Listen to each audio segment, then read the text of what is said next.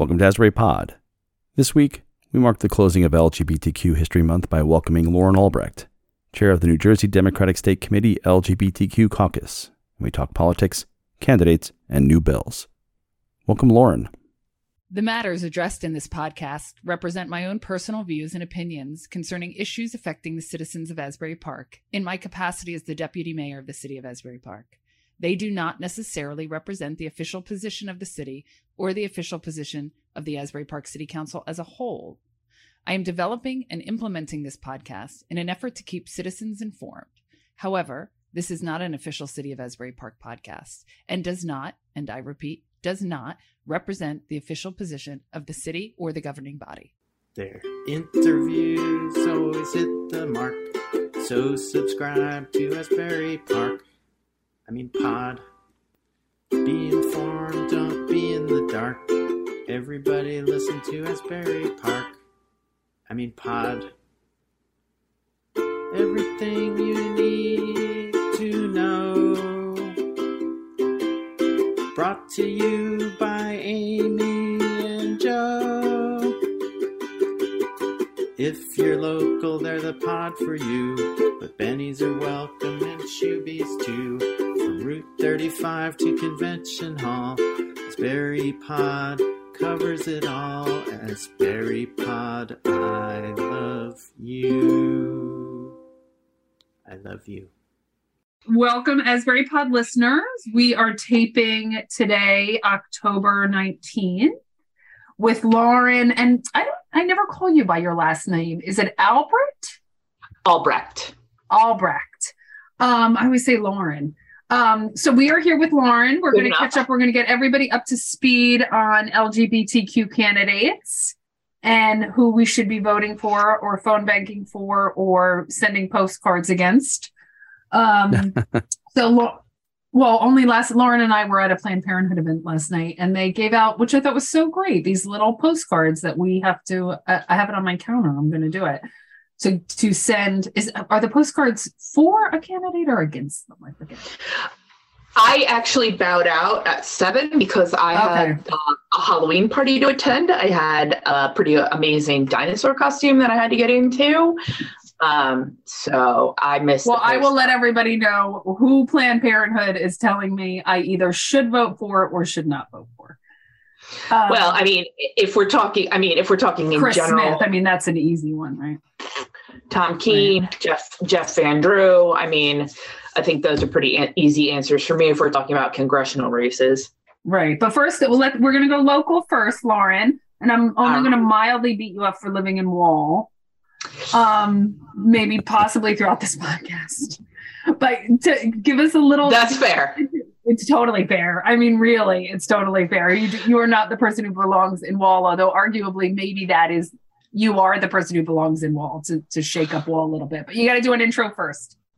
So, what I always say about me living in Wall is that if I were raising kids, I would not be doing it here. It would be a lot more important to me where I was living. You know, right now, this is kind of just like a, a condo to live in that I pay rent on, right? But like if we were invested in a school system, I would not be doing it at Wall Township. Um, you wouldn't want your children um, assaulted and abused in their locker rooms. I would say that for me, the culture in Wall Township and the schools is probably a values mismatch. Is the nicest way for me Really, to you're not into put rape and assault? That's I mean, aside aside from the situation that happened um, last year at the high school, which was really not good, and I don't think handled well as an outside perspective. Um, like I said, it's a values mismatch all around. It's not a diverse or particularly welcome or inclusive place for people who don't make above a certain income level, are not, you know, white, straight, cisgendered. Um, I don't really feel like the programs are in place to raise the kind of family here that I would hope to be raising. So when this is happening, and then you're going to do an intro, I texted you and I texted another friend of mine in Wall because sometimes, and I'm going to say this honestly, and this isn't like a weird, you know, the corporate media, but sometimes the the local media doesn't get it right. They're like, Sure. you can right, you can vote on this, you know, you can vote here, and we have no voting booth there. So I texted you and I texted somebody else from Wall, and I'm like, is is this really what's happening in Wall? And both of you were like, yeah, this is Yeah. this is accurate. Um, and it's you know and it and it took on so many like different forms. Like things are always a little tumultuous here in wall on the school board with the school board meetings and stuff like that even before covid even before um, the sexual assault locker room incident.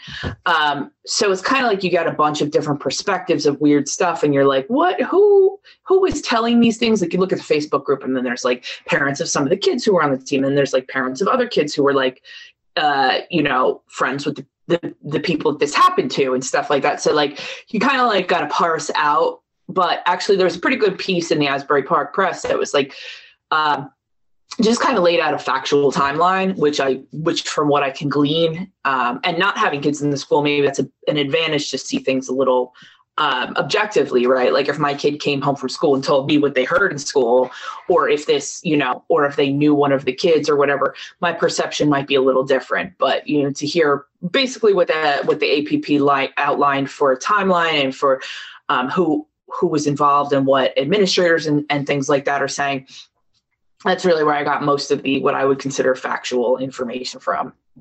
Okay, tell us who you are, Lauren. All right. Um, I'm Lauren Albrecht. I'm the chair of the New Jersey Democratic State Committee's LGBTQ caucus. Um, I've held a various number of positions sort of related to that in within Monmouth County and towards the state level. I'm a former um, Democratic State Committee representative from Monmouth County. I sit on County Committee in Wall. I would probably just generally consider myself involved in organizing and advocacy.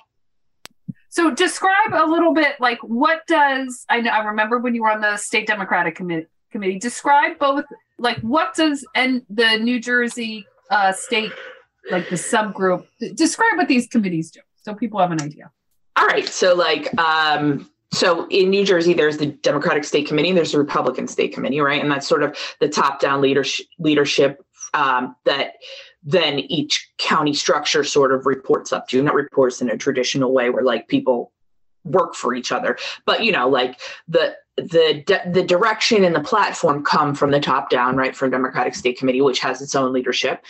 Um, and then there are representatives from each county that are elected on the primary ballot every four years that are members of Democratic State Committee, and they technically vote on issues of the Democratic State Committee, like who is the leadership. So they'll vote for like who will be chair next and things like that. Technically, right now, the de facto head of the Democratic State Committee or the state party is the governor, right? Because our governor is a Democrat.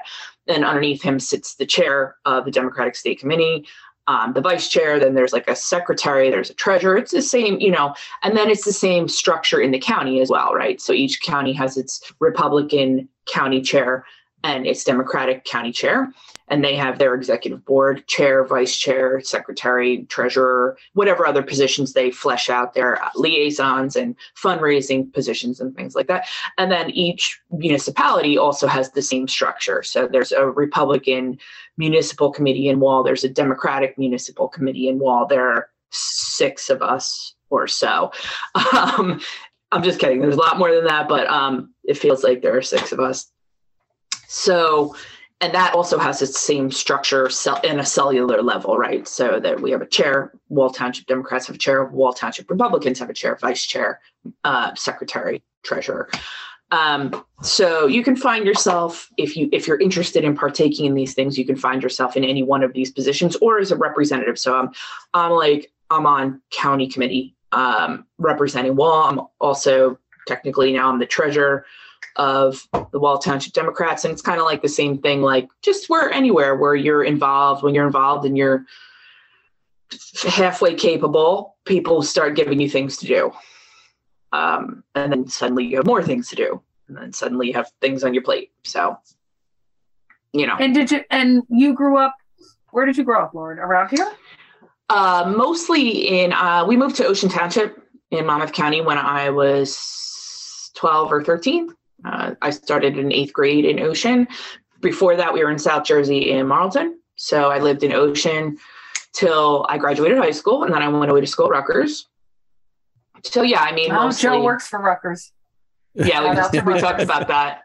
We talked about that while you're getting your tea. So. Okay. yep. So important you, to note that Rutgers, I did not. You live up there. You live up at Rutgers. you live down here. Um, I lived, oh, I lived at Rutgers. I mean, I lived at Rutgers for as long as I was in school there, which it's important to note, I did not get my degree from there. Um, but I definitely went to school there for several years. Um, and then even after I stopped attending college and I just uh, did some community college at Middlesex, I still lived in New Brunswick for several years after that. Um, I guess just kind of like trying to figure out what I was doing. And then I got into a relationship with somebody who lived in Marlboro and I moved into his house and um, with his family had like an apartment in the basement or whatever. I lived there until we broke up. And then uh, I guess I didn't really like have anywhere to go or know what I was doing. So my mom was like, you know, you can move in here. So me and my cat moved in with my mom. Um, I grew And up we- in Marlboro, and I don't share it with that often. Remember, Joe, we did the one podcast with the guy who grew up in Marlboro, and I think Yeah. he spent the whole time bashing. Marlboro was We don't have a lot of listeners anymore in Marlboro. it, it didn't reward uniqueness or certainly or not. If you, it didn't re- reward difference. So if there was anything about you difference, whether it was LGBTQ, whether it was ethnicity, whether it was religion, it did not reward that in the town So- of Marlboro. So actually, the guy that I wound up dating from Marlboro, I would say that like he was a little. So they were definitely well off, right? And they were definitely people of means and money. But I think probably because of he had his means, means and money, he he was sort of allowed the privilege of being different there. Like he was like eclectic, like a stoner guy, like a musician guy, like a, a very LGBTQ friendly, very diverse um, in his experiences and his world travel. He definitely spent a lot of time outside of Marlboro as well. So like I, but like a lot of his friends were, you know, Marlboro folks, I guess. But yeah, but he was not. I would not say he was like sheltered or um or like or lived in sort of any siloed existence. Um, I, mean, in defense of Marlboro, I think given the the ages we are, um, I might be older than everyone here, but I don't think I don't think anywhere was different. You know, I don't think if you were if you know if you grew up in Old Bridge or East Brunswick, you know, and you were a little, um, if you were LGBTQ or a little, um, Sure. out, out of sync, I think you got you know, um, you know, crooked nail gets the hammer, and and and it's a I think some things are much different now than they were Right. 20, 20 30 years ago. Um, Right, right. No, you're probably right. And, and the Marlboro thing can apply to where I went to high school too, um, in Ocean Township. I didn't see a whole lot of, in our class of graduating class of 300, I didn't see a whole lot of uh, ethnic or racial diversity. I didn't see a whole lot of uh, sexual or, or gender identity um, diversity. I think that there were probably like two out LGBTQ kids in my graduating class. And um, obviously the the crowd wasn't always in their favor or you know welcoming and inclusive um, and then after we graduated high school a ton of people came out you know after they went to college and felt comfortable being in, in whatever environment was not within ocean township but you know when we were s- 15 16 17 18 wasn't really a thing yeah, I knew. I th- yeah. I knew that Yeah. I was, but it's not something I shared with with my friends either. You know. Same, no, same. And I think part of it, you know, and, and Lauren and I have talked about it, not to just dive right into this one. I think for so long where I struggled with uh, people who were bi was because when I was growing up, we all said that when we were actually gay, right? So you tested the water by saying you were bi, and Right. then you assessed who flipped the fuck out on you, and they did, and people did. And then once you realized if they flip were flipping out on you for being bi, you were never telling them you were gay, which is actually what you were. You never were bi. Um, and so, it, you know, I would say it took many years for me to realize that not everybody's gay who says they're bi, right? Just because that's your existence and that was your experience growing up. There are people who came out as bi who are bi. Um, and it took like a long time for me to to understand that that was not their stepping stone to coming out as gay. So what I will say about that, obviously, and you you and I have had this discussion a lot of times, is that you know, even within the queer community, uh, there is so much gatekeeping, right, regarding bisexuality. But if we look like, and you know, I like numbers and I, I deal a lot in hard, hard and fast facts and statistics, uh, especially when we're talking about this stuff and in my advocacy piece and in my lobbying work and things like that, uh, we need numbers. And so if we look at how people are identifying now, there are more people who are in the LGBTQ community who are identifying as bisexual than are identifying as a lesbian or a gay man. Um, and so what I will say is that I think it's it's probably been difficult, uh, not difficult, but you know, different for people who are lesbians or people who are gay men to um, sort of let down the guard of because I understand the need to to create only lesbian spaces, right, and only gay men spaces, and it comes from a desire to be to to provide safety and to provide community, right, from other people who can't necessarily understand your specific experience. But what I will say is that it has led to a lot of uh, bi erasure and bi invisibility and and describe uh, what and, is just for and gatekeeping. Um, I mean, it's it's sort of what you just said, right? Like people assume that like if you say you're bi, well, either you're lying or you're gay and you don't want to say you're gay. Um, and I will tell you, as a bisexual woman who has identified as such for 25 years, um, it's easy. Like other bi people, it, dudes that present as straight, right, and and have never identified publicly as bisexual. Like I get a lot of people who who will confide in me or say, you know, you know, I never thought about it that way, but I guess if I think about it, like I'm bi too. Um, and it's so it's not like an overtly um, visible identity right? Especially for those of us who present in sometimes heteronormative or straight passing ways. Um, yeah so i would say that the bi erasure and bi invisibility comes either from the way we're presenting or not presenting and then also what other people think of bisexual identity. And i have absolutely had people tell me that bisexuality is not a uh, valid queer identity which uh, is the most full of shit thing I've ever heard, to be quite honest. Um, and, and, and you know speaks, I think, to to the sort of propensity or instinct of some people to not when you don't understand something fully to deny it or hate it right and that's sort of something that people do um, one thing with bi well i'm gonna say i'm gonna say two things. One is that like this idea that you're somehow more promiscuous right? Because you like is ridiculous men and women. It's like well it's certainly like i'm baffled when people like make that comment to a bisexual person. Like well, Yeah, you just like- screwing everybody all day long. And it's like wait what what I mean, straight people are screwing everybody all day long if they were inclined to do that, and gay people are screwing everybody all day long if they're inclined to do that. It's not like it's not like an indecisiveness. It's not like an inability to choose one partner. That's a lifestyle choice. That's not a sexuality choice.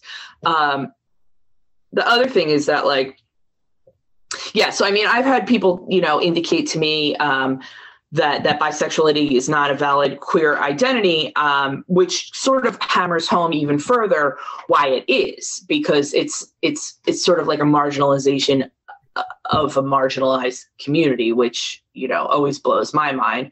But um, you know, as I have I think the gotten statistics too for bisexuals are the worst, aren't they? Right, in terms of like depression, loneliness. I think they're like suicidal ideality. things yeah. I think that, bisexuals drug- actually are higher abuse. than than people who identify as gay or straight. But uh, I'm sorry, uh, gay men, people who identify as lesbian or gay.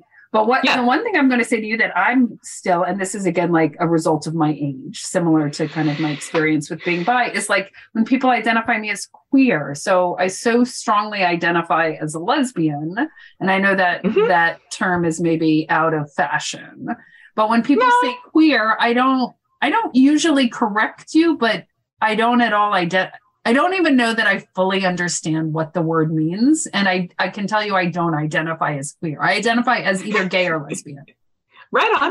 Um, I think that for me, it it comes with um, everything evolves, right? Language evolves, our understanding of things evolves, our understanding of self evolves. Mine certainly has. Um, I think that at this point in time, if I hadn't always identified as bisexual, I would probably be more inclined to identify as pansexual, right? Because bisexual indicates that there is a gender binary. And that's like an idea that's rooted in, in the, the thought that there is a gender binary, which, as we know, is not even true um, and has never been true but you know as we're expressing and learning the language and and the globalization of language uh, i think for me queer is just sort of like the next natural step in um, in like my self journey, my understanding of self, my understanding of others.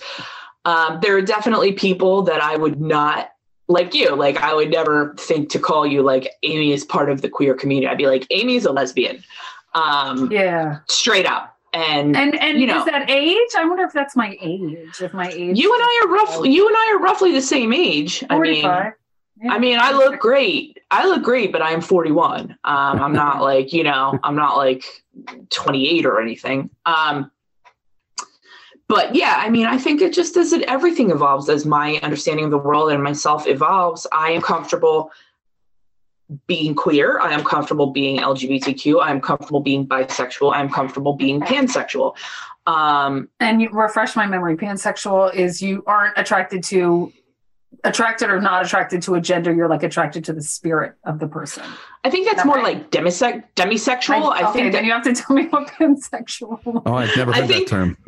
I think that pansexual is um, is more like not specifically or only attracted to one gender. Okay, and that does that can include um, being attracted to people who identify as non-binary. Oh, gotcha, gotcha. Okay, that makes sense. Right. So it's a sort of rejection of the gender binary as part of sexuality. Are you okay, Joe? Yeah, I'm good. I never heard that. That's a new term for me, the demisexual, and it's you know so I've noted. Um, yep. I know I should queer, be more queer, these terms. The word uh, queer is more is you know being older. I'm more familiar with it. That was the term. So like it's an older. So for me, I, I understand it more based on what I heard when I was a kid. And uh, at that point in time, it was a derogatory slur, right? I mean, uh, they all they all were, right? Yeah. You know, the, yeah. the other one. Um, so, um, but it's interesting to see that word have come, you know, come back around um, mm-hmm. The circle now uh, in terms of uh, possession of the uh, uh of of the uh, possession of the identity rather than the. And when we're defining queer, again, like for my edification, I, I don't have like a bad association with it. It's just I just identify as a lesbian, or even dyke. But I know that makes people uncomfortable when you say dyke. So for queer, it's so just define me queer, Lauren. What exactly does that include? Um, I don't think I don't really know that I don't really know that I am equipped to entirely define queer. I think that I would probably define queer as anything that is not straight. Okay. Right? So I, I mean, was going to say anything that is other, anything that is other than like the the heteronormative straight couple. Right. Okay. Right.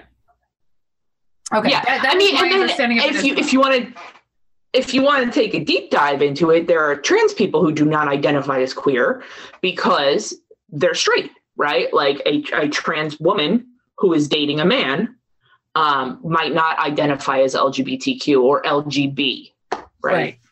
As we're se- separating gender identity from from sexuality. So, I mean, and I think it's just like I, I'm not equipped to. First of all, I'm not equipped to speak for the whole or by and large of anything except for my own personal experience. And I would say the the the jobs and tasks that I have to fulfill. Um, but I would say that like uh, queer is it's a personal, you know, it's like everybody identifies as what they are, who they are.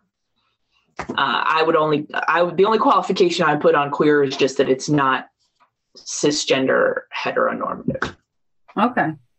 And when you so when did you come out as bi and take was that is that process like something similar? So for example get and i'm sure you know this but gay people i have to come out like anytime i started a new job. So one of my mm-hmm. first jobs was at this um hoity-toity firm. And um, i didn't come out because i was waiting for my bar results. And i thought i'm not going to come out here. Mm-hmm. i'm just going to you know try to pass right i'm going to pass get my bar results and then move along because it was not going to be something that i was going to stay at long and then um I failed the bar. So I'm stuck at this job that I don't want. And they've made like some offhand comments that are unpleasant to, you know, regarding gay men and women. So I realize I have to come out. Right. And that's just like, I, ha- I had to come out at that job. And when I left that job, I had to come out at the next job and I had to come out. Mhm. Uh, you know, even when I meet, I mean, everybody in Asbury obviously knows I'm gay and married, but you know, sometimes when I'm at new places, people don't, right? So again, it's like, know my wife. And I was just somewhere recent. Oh, I was playing poker at the Borgata. And somebody said, Oh, are you here with your husband? And I said, No, I'm here with my wife. And so take me through that pri- process as a bisexual.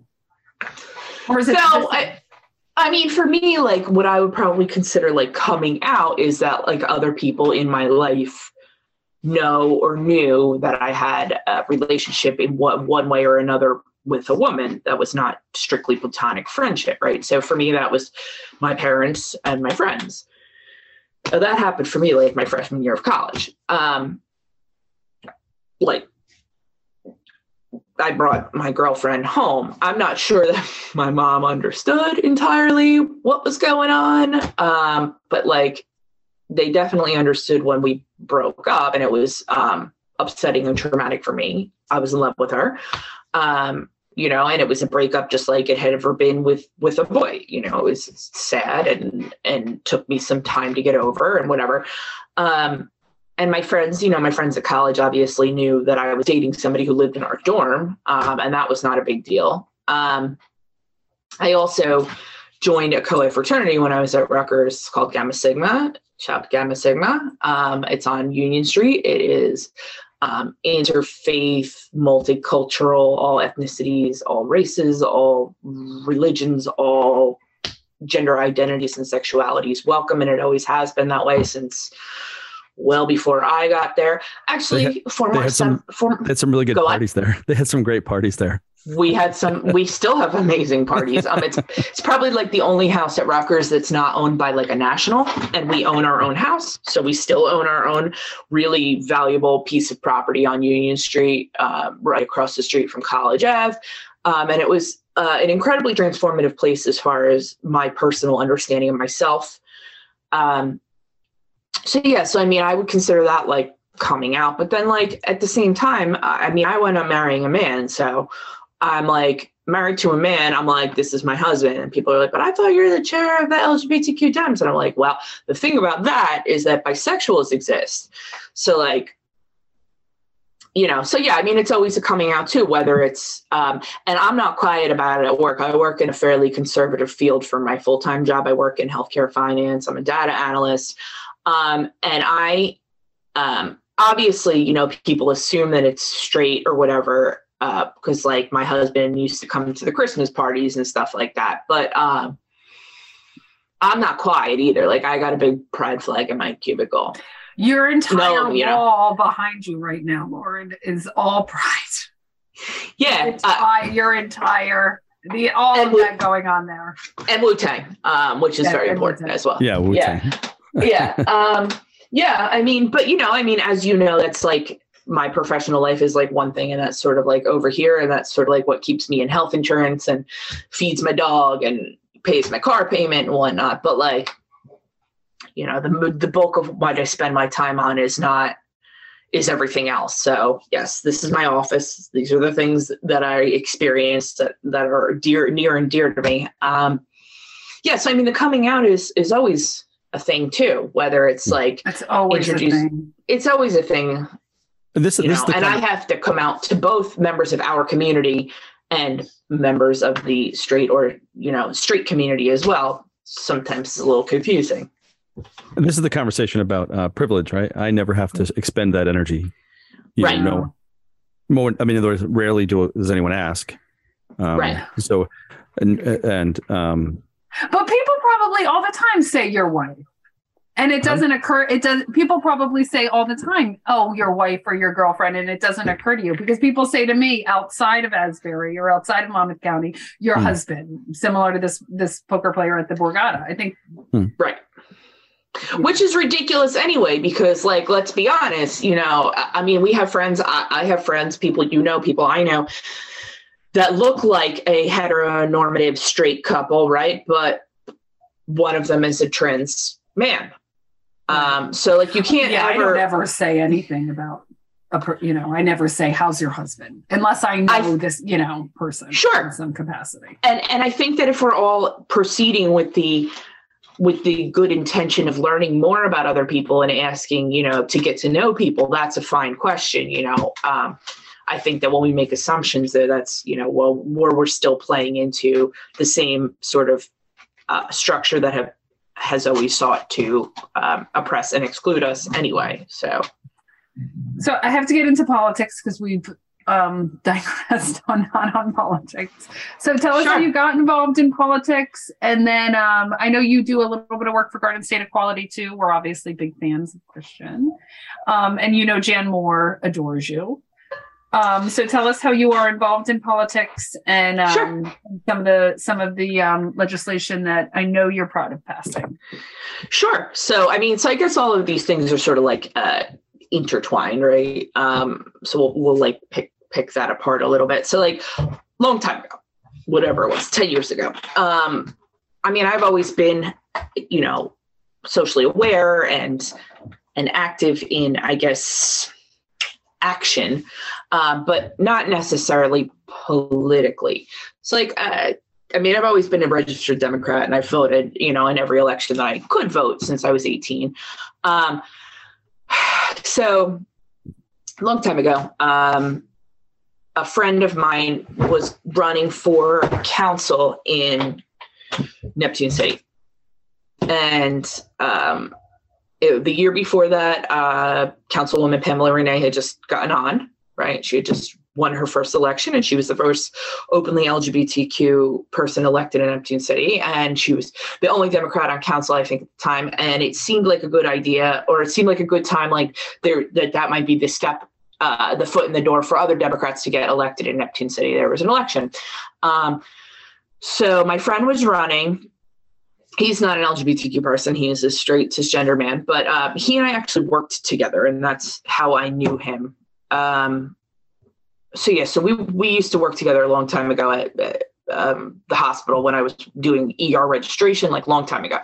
So he was like, uh, "I'm going to run for council in Neptune City, and I want you to help me with my campaign." And I was like, "I, I don't know anything about this, but let's do it." So we start um, getting involved, right? Organizing. I um, start learning a lot about canvassing and campaigning and campaign finance and uh, c- cutting turf and walking and talking to voters and doing outreach. And um, we started sort of going to these groups that were um, affiliated with Monmouth County Democrats. Um, so I I found myself, you know, at one of the meetings of the LGBTQ Dems in in Monmouth County. And I met a bunch of people there. Um, and Councilwoman Pamela Renee was there attending, you know, as well with like her. Uh, she was she was dating this woman at the time, and so she was there. And Councilman Ed Zipprich from Red Bank was there, and so there was a variety of different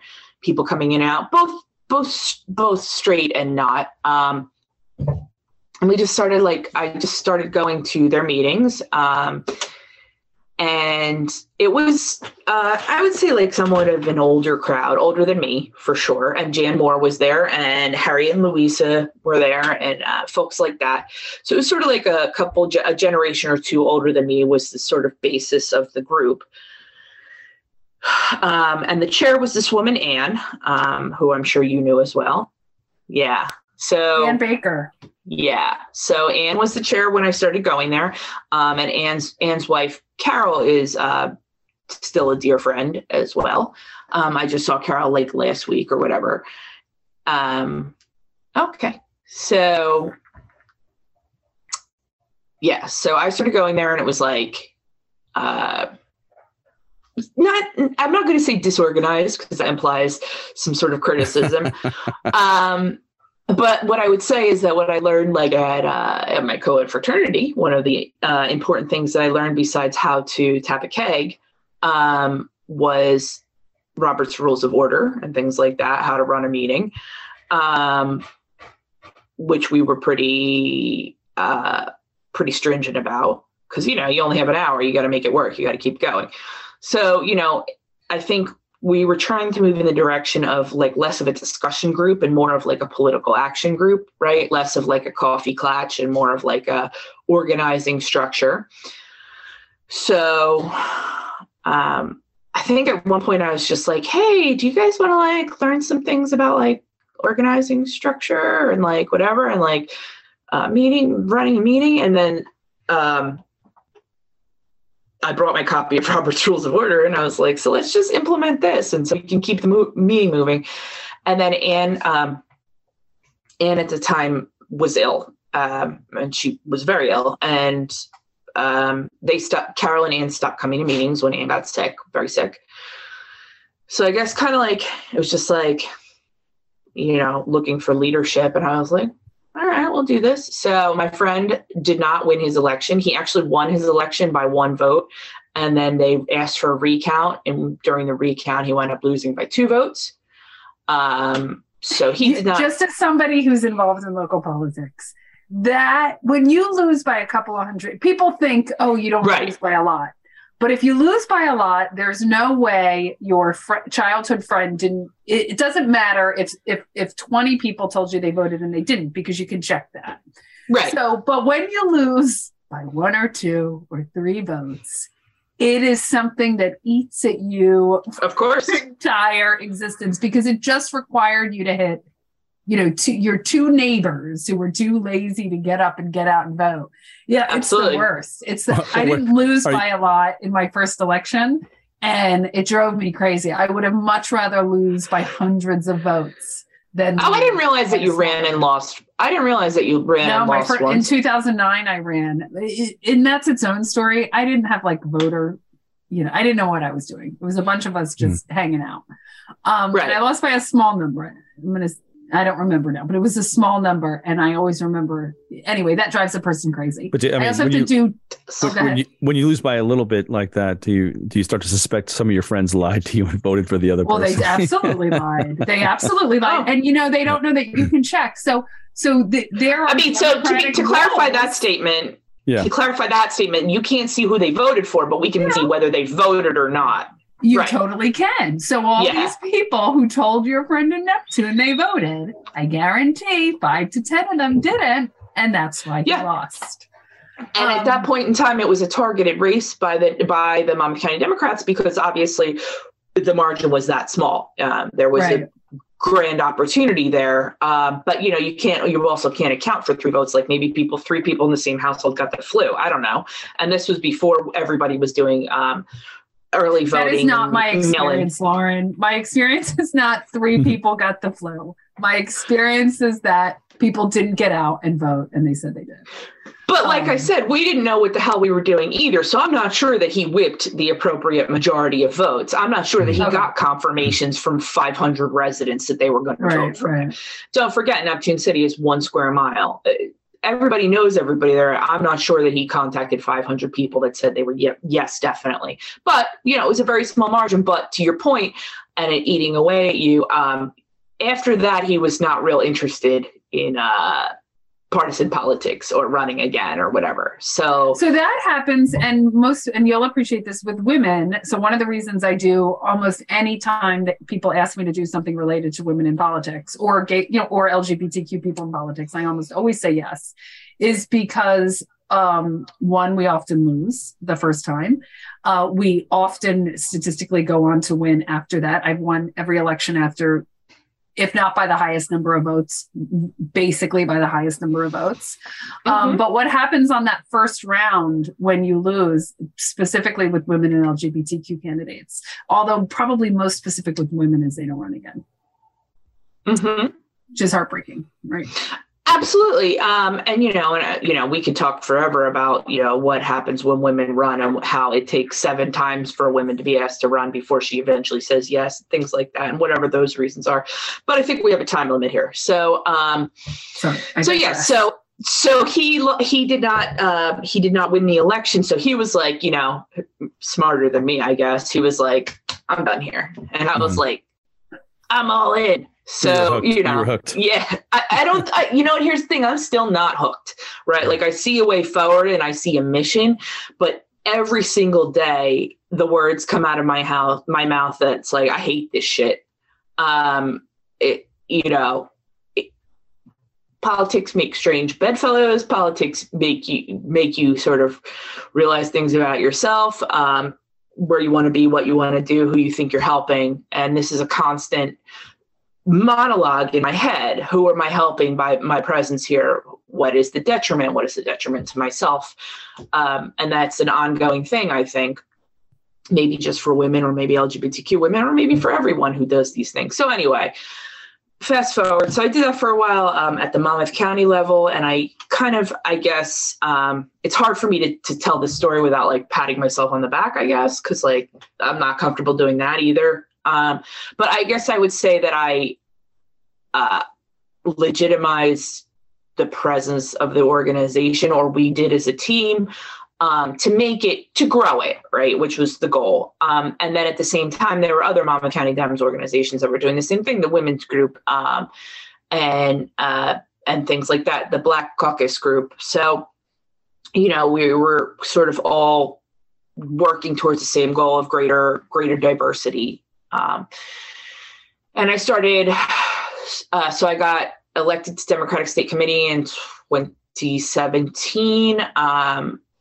you know, I, I took Ann's seat, so um, the next logical step, right, was was that I would take Ann's seat because I took Ann's role as the chair of the LGBTQ caucus. So I was on Democratic State Committee and I start meeting people outside of the county. I start meeting other LGBTQ leaders in politics, whatever.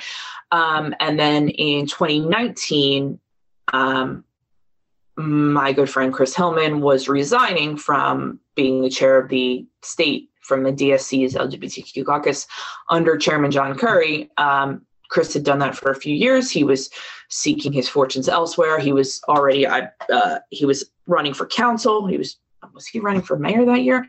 Anyway, he had other things to take care of in his municipality in his county, and he was like, I, you know, I can't can't keep taking all of this on. I need somebody to succeed me here. And um, it was just kind of like he was like, "You're gonna do it," and I was like, "I'm not gonna do it." He was like, "You're gonna do it," uh, and here we are.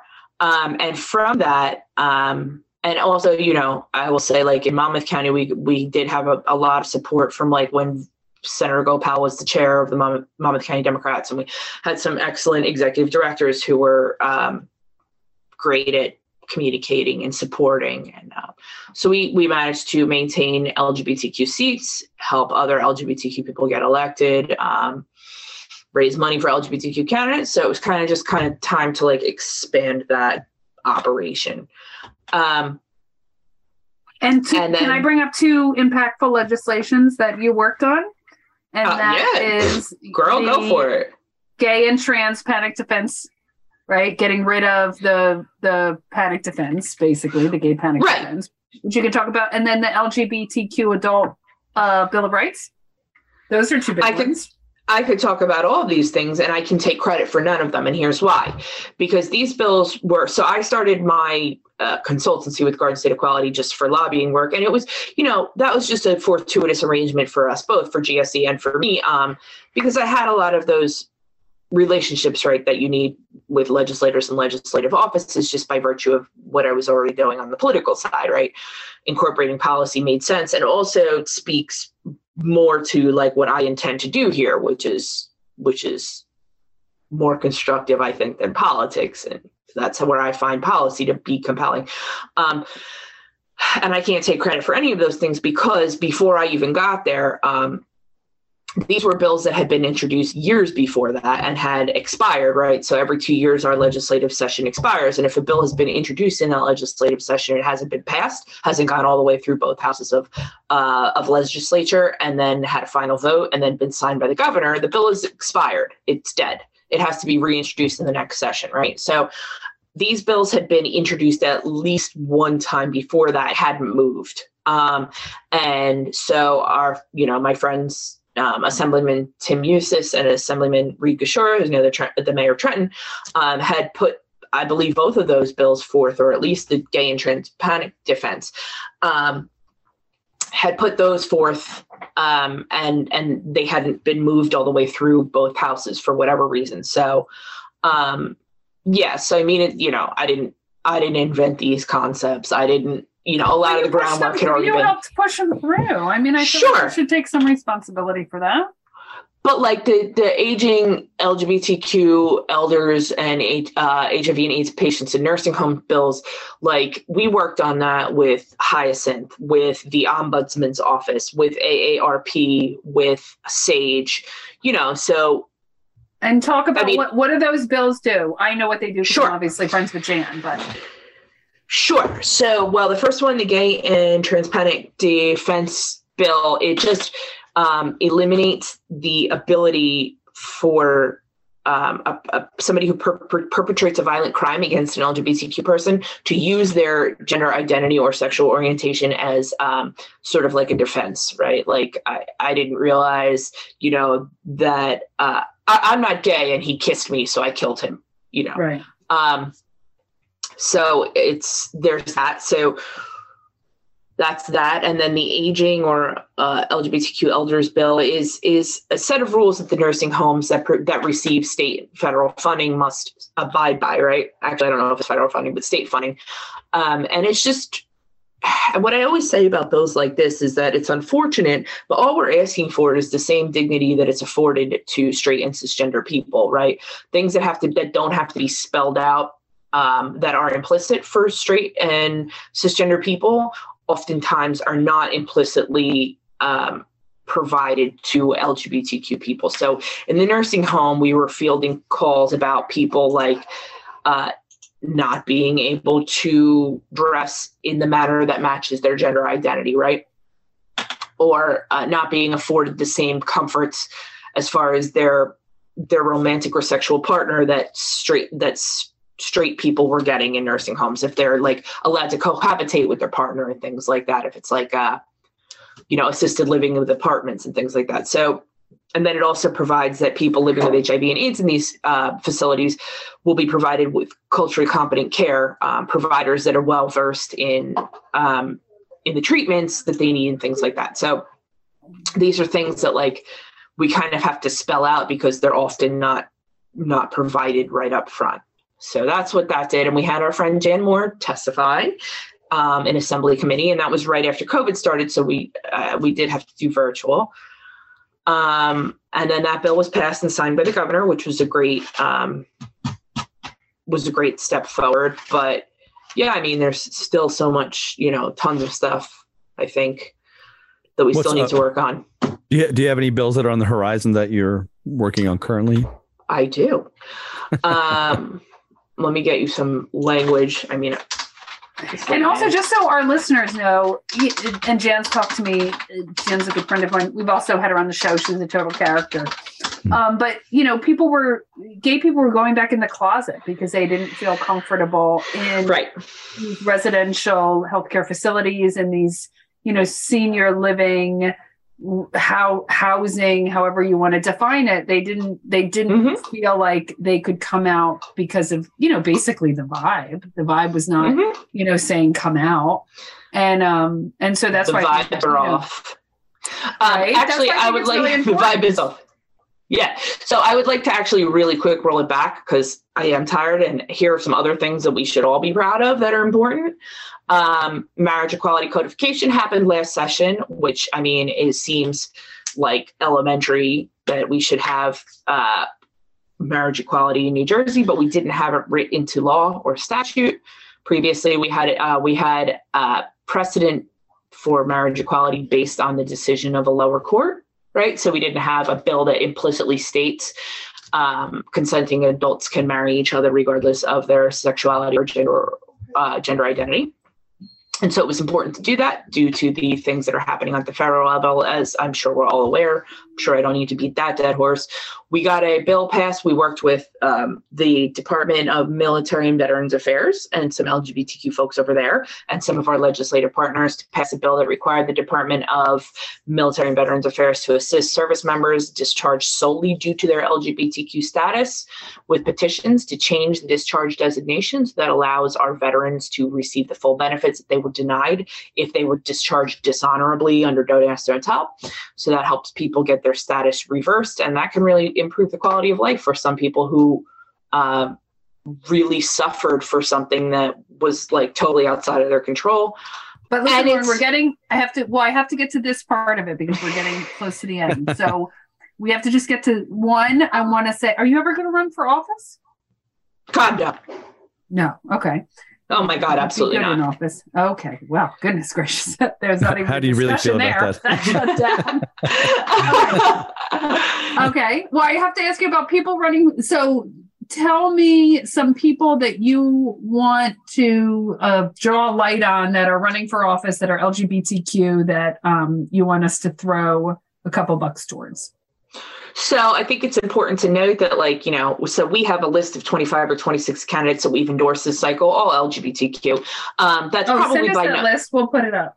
Sure. That's probably by no means. Uh, so what you're telling me is I can tell that you don't read my emails because it's it's in there. It's I'm in there every. sound. yeah, I bet you are. Yeah, yeah. It's It's- it's literally in there every single time. But anyway, Well, we I'll send go. it over. My sound is gone. Sorry, we got to wrap up, guys.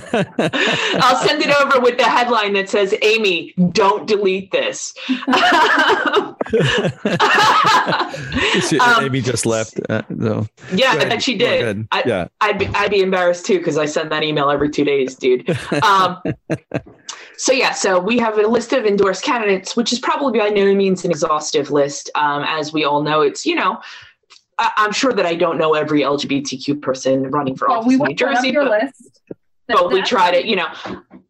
First of all, I'd like to draw attention to your Tina for Oregon sweatshirt. I'm making phone calls for Tina on Friday. Oh my God, yeah. So Heather buys me all of um, you know, the Hmm. candidate like I have obviously Stacey Abrams's Mhm. um, you know, I have a bunch of swag that one day I'm gonna make a quilt with all of these people running. Nice. Um, yeah, yeah, yeah. I buy I buy everybody's t-shirt that I want to win. For everyone who doesn't know, Tina will be the first lesbian governor elected in Oregon. In and my friend, in theory, I know it, and it's looking good. My friend Katie is working on her campaign Stacey out there. She moved Abrams out there. isn't looking good either, which is like breaking my heart. I can't even talk about it. I Well, well, we, we can have a whole discussion on we can have a discussion on white supremacy another time. Um, even though these things are all very close to related. So anyway, so we have a list of uh, candidates that we're endorsing, um, and they're all over the state, and they're on all different levels, right? Municipal, um, mayor, uh, uh, county commissioner, um, school board. Cool. So. In your municipality of Asbury Park, Dr. Michael Penna is running for Board of Ed Good. um, excellent and qualified and a member of the community. Um, and obviously, as we know, that the outcomes are better for our community when we're represented in places where decisions are made. So that's cool. Um, Yeah, very Red- excited about. He's a nice guy too. He's like generally just a nice guy. he's a good dude. Um, in Red Bank, um, John Jackson is running. Um, in Matawan, Stephen Russell is running. Um, I think that covers Mom. Oh, Randy Bishop's running in Howell, so that covers Monmouth. And then I've got Randy 21. Bishop lives in Howell now. He moved to Howell a couple years ago. Yeah, Oh wow, They're not- they haven't been in, in Neptune or in Ocean Grove in I don't know four years. Um, for anyone who doesn't know, Randy is a former mayor of Neptune Township. He is an experienced public servant, totally qualified. Uh, openly like gay to guy for years. I mean, like Yeah. one of the first gay people in politics I probably ever met. Yep. Um, and I would just like to draw your attention. I know we're running short on time, but I would just like to draw your attention to what happens when LGBTQ candidates run in places that are not Asbury Park, right? Um, campaigns are built on anti-LGBTQ sentiment. Uh, sometimes in places like Howell or where I live in Wall or whatever, um, they don't even have to come up with any platform other than "I'm not the gay guy" um, to to sway public opinion, um, and that's the thing that's happening And Howell, right now, the Republicans put out a mailer that's like, preserve family values, vote for these three people. It doesn't have any platform. It doesn't have any like good ideas. It just says like, don't don't vote for the gay guy. He's the gay guy. Um, and that happens all over the state. And it happened to Pamela in Neptune City. It happens in places that are even slightly more progressive, like uh, people say It's these currently things. happening right now in Neptune. We have a candidate running, Kim Hoffman, who has a trans child who has Right. been brutalized, brutalized, um, Mhm. and called things like she's going to groom your child. She's, Mhm. you know, the devil in disguise. So that's Neptune. Neptune has Yeah. a demographic of people that is brutalizing the mother of a trans child who's running for board of ed. And it- you should donate money to Kim's campaign, people. And it and it gets. I already did.